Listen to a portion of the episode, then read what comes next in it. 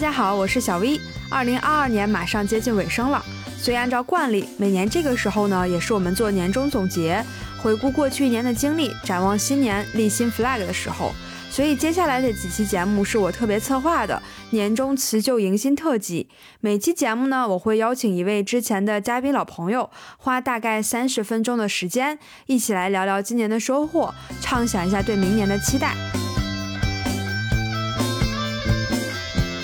Hello，大家好，我是职业奇妙物语的主播小 V。我们这一期呢，还是一期辞旧迎新的特别节目哈。我们这期的嘉宾呢是雨桐，他之前跟我录过两期节目，一期是第呃六十七期的疫情下的打工人图鉴，然后还有一期呢是他主要去讲了一下他工作经历的第六十期八年港漂从媒体到投关的职场漂流记。那么今天呢，我们也是邀请回雨桐跟我们一起来聊一聊他今年都做了哪些事情，今年的一些关键词，然后以及展望一下明年。那首先还是请雨桐跟我们打个招呼吧。嗯，Hello，大家好，我是雨桐，很开心再次做客小 V 的节目。嗯，欢迎雨桐。那第一个问题肯定就是我们先来聊一聊你的二零二二年这个整体的感受吧。所以我就想让你用一个词来形容一下你的二零二二年。嗯，因为我之前看到你发的这个提纲，这个几个问题，我觉得第一条问题是最难回答的。对对对，就是有限制哈，必须用一个词来形容。是的，是的。然后我想，我想了一下，我我我后来就写了平和。哦，对对对。因为我觉得，就是确实，二零二二年对于我自己来讲，我觉得不管是我对我的生活，还是对我的职业发展吧，呃，都是一个和之前遇到的挑战非常不同的一年。我觉得应该有很多朋友们也会感觉到和我一样的感受，就是说可能有很多你自己没有办法掌控的部分发生了，然后你必须去，呃，习惯这一切，不管说是疫情也好，或者说呃一些就是宏观经济的一些波动也好。那我觉得其实二零二二年对于我自己来讲是一个呃在职场上心态一个比较大的调整的年份。然后我觉得，其实，呃，对于我自己来讲，我觉得可能平和，慢慢的找到自己内心的平和，是我二零二二年的一个关键词吧。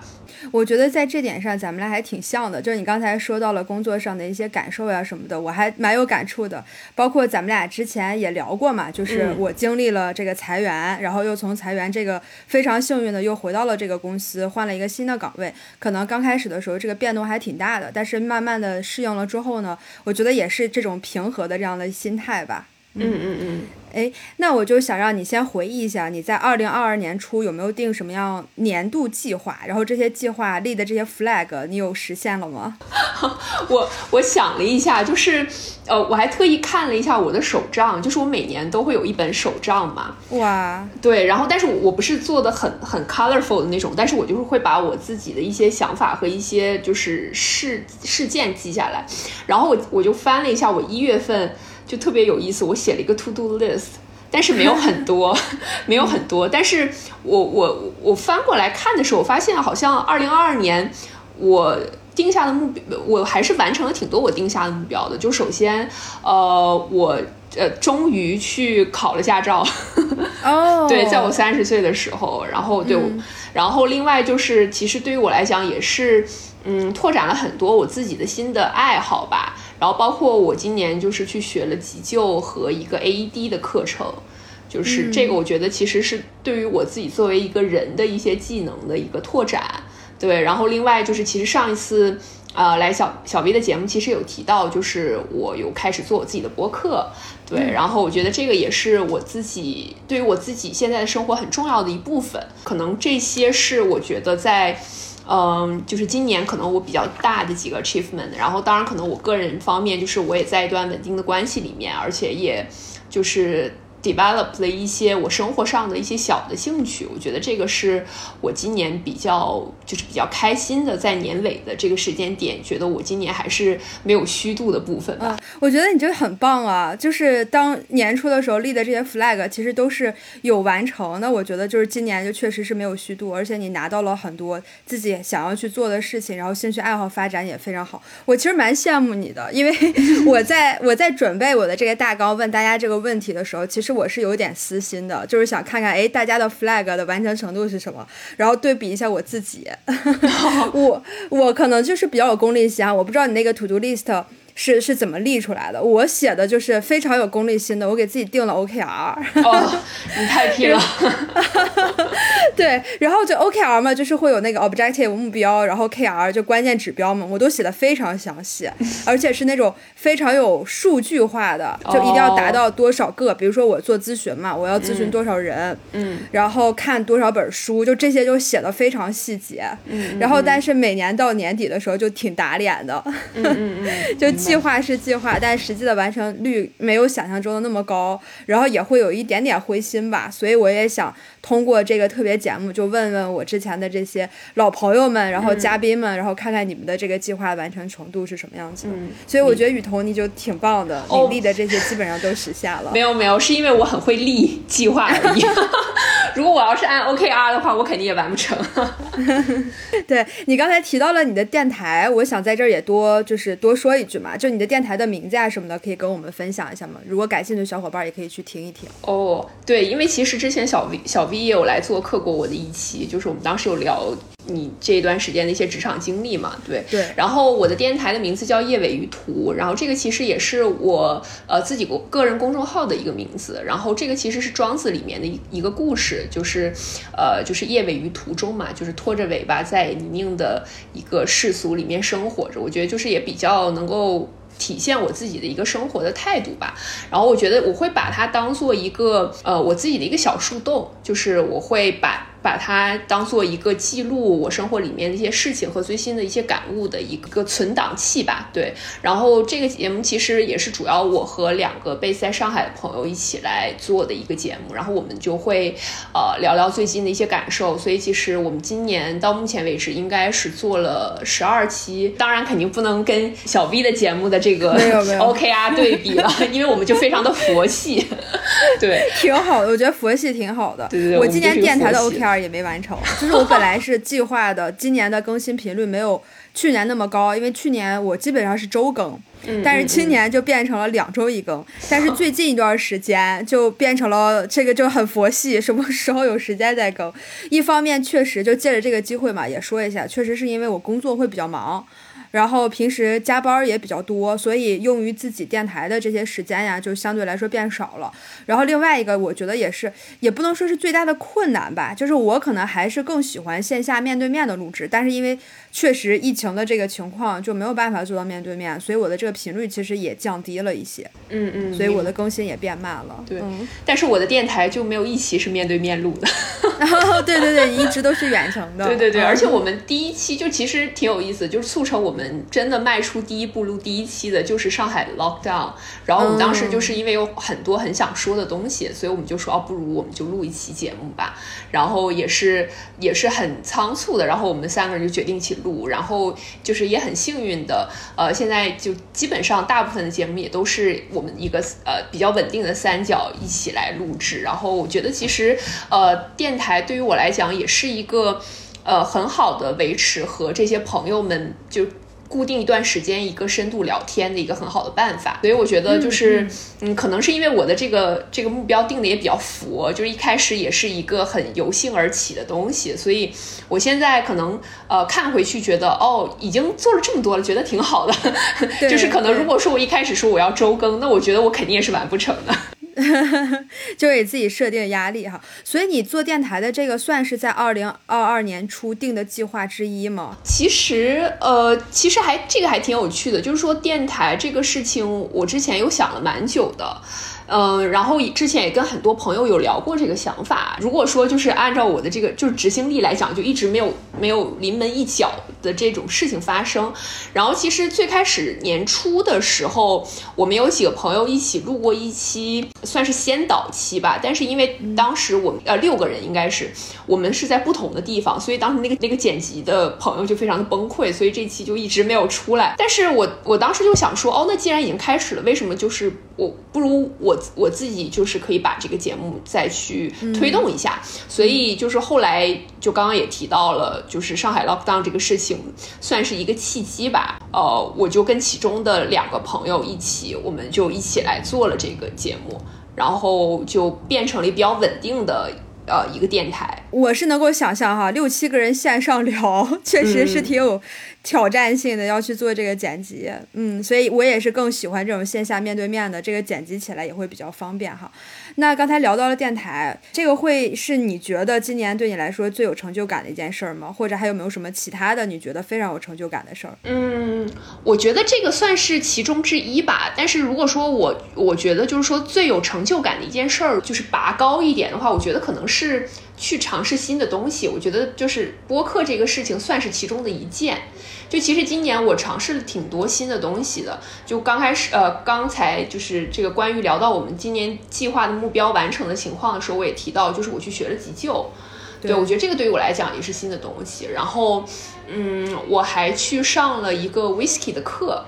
对，然后我觉得这个这个对于我来讲也是很新的东西。然后包括我年底的时候，就其实也是刚开始。差不多两个月左右的吧，然后我开始去学 Tango，然后这个也是一个对于我来讲很新的东西。然后我觉得其实，嗯，之前我有很多想法，但是可能因为这样或那样的原因吧。呃，可能时间的问题，或者说我经常出差，没有办法，呃，就是很确定的 secure 一段时间可以做这件事情。但是我觉得，像其实今年，呃，这些外在的因素使得我可能在职业上的步伐会慢一些。但是我觉得，其实它也有个好处，就是说可能给了我比较充足的时间去做一些自己原来很想做的事情。然后我今年可能就一口气。尝试了我就是这个这个 list 上面很多的东西，觉得其实，嗯，你真的迈出去这一步，其实就还觉得挺自己会有一个比较好的正反馈吧。嗯，我觉得这个我特别认同，而且我挺羡慕你的。刚才你分享了很多你今年去做的一些新的尝试，就相对比较起来，我觉得今年可能也是因为工作上的这个变动吧，让我自己的时间变得更少了，然后也确实是因为。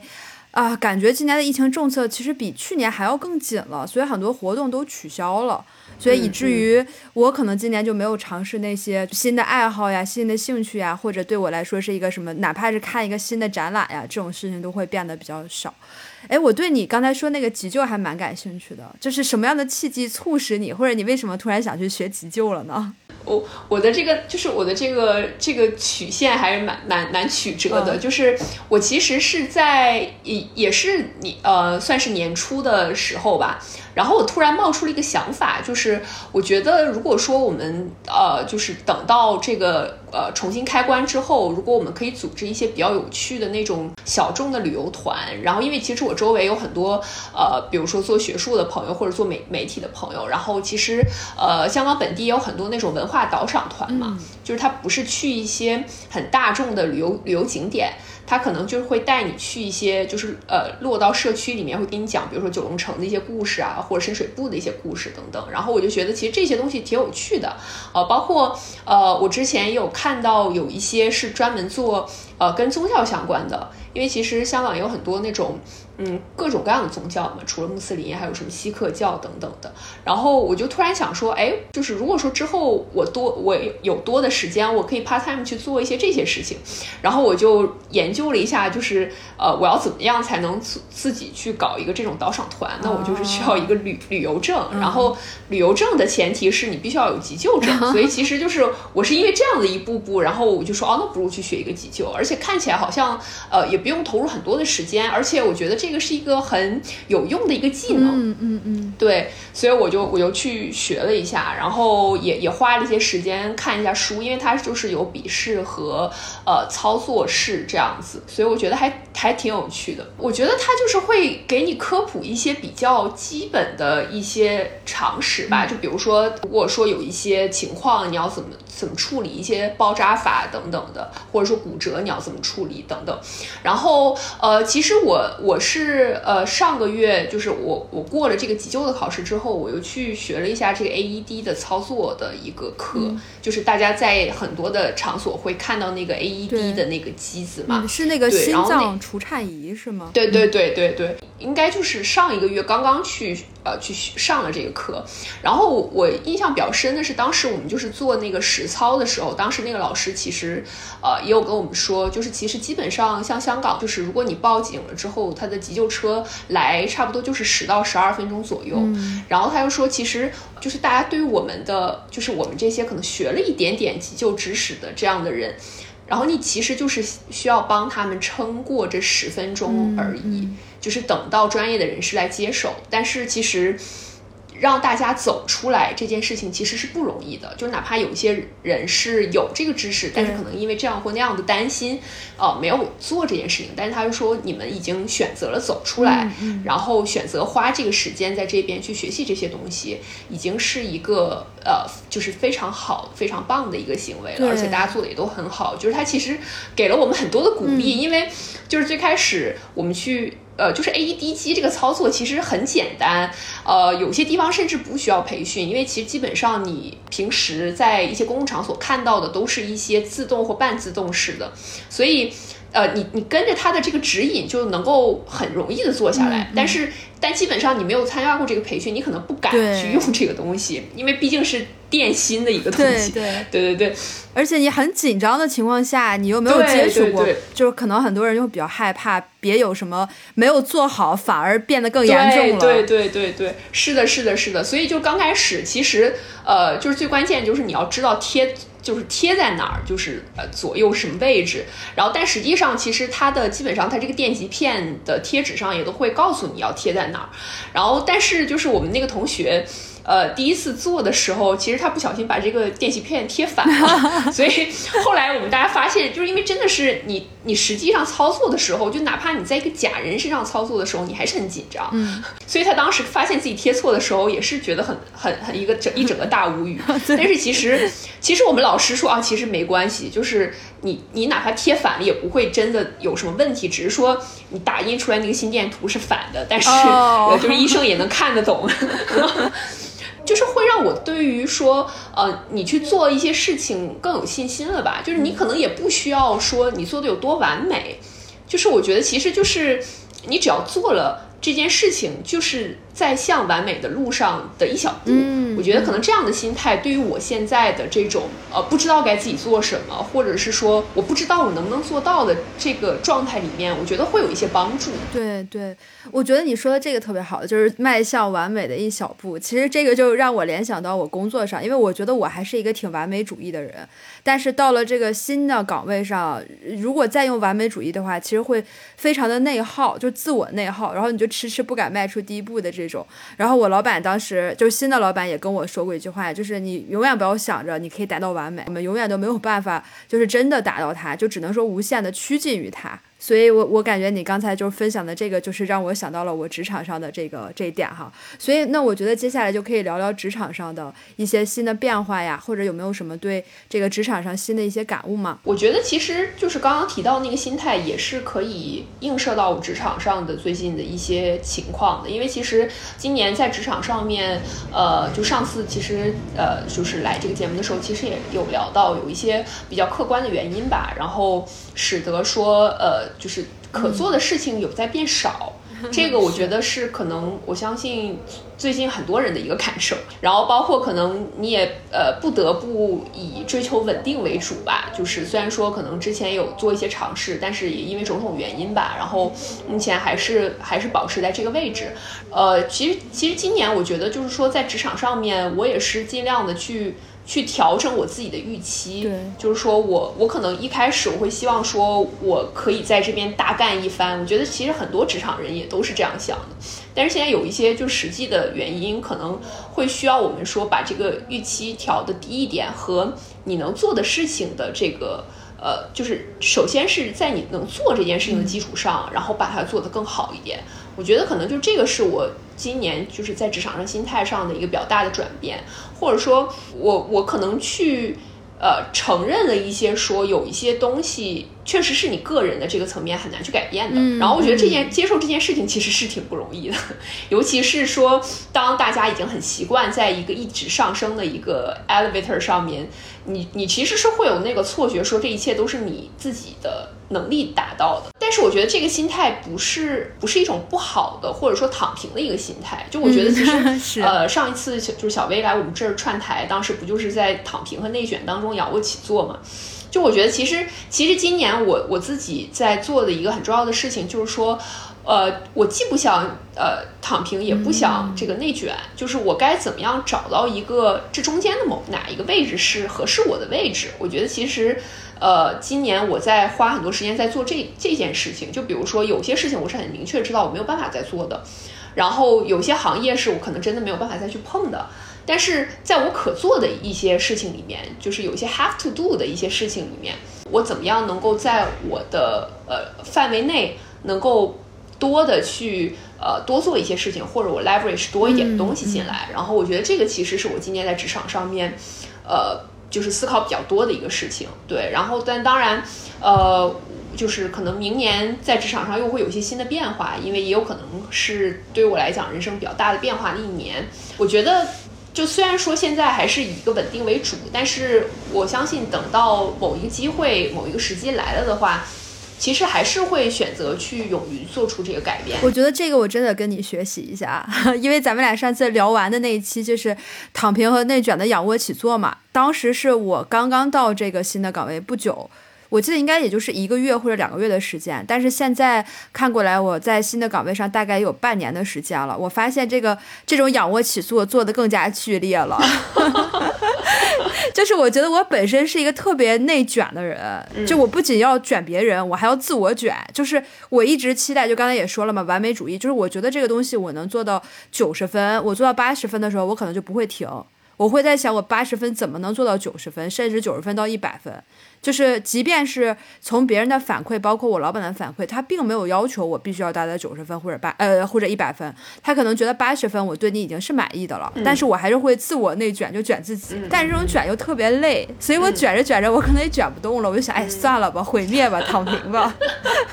就一直挺精神内耗的。其实，嗯嗯，对。所以刚才听完你的分享，我觉得我应该再好好想想这个事儿，就是你要对自己有一个合理的期待嘛，不能过高或者过低都不行，就是可。可可持续发展卷，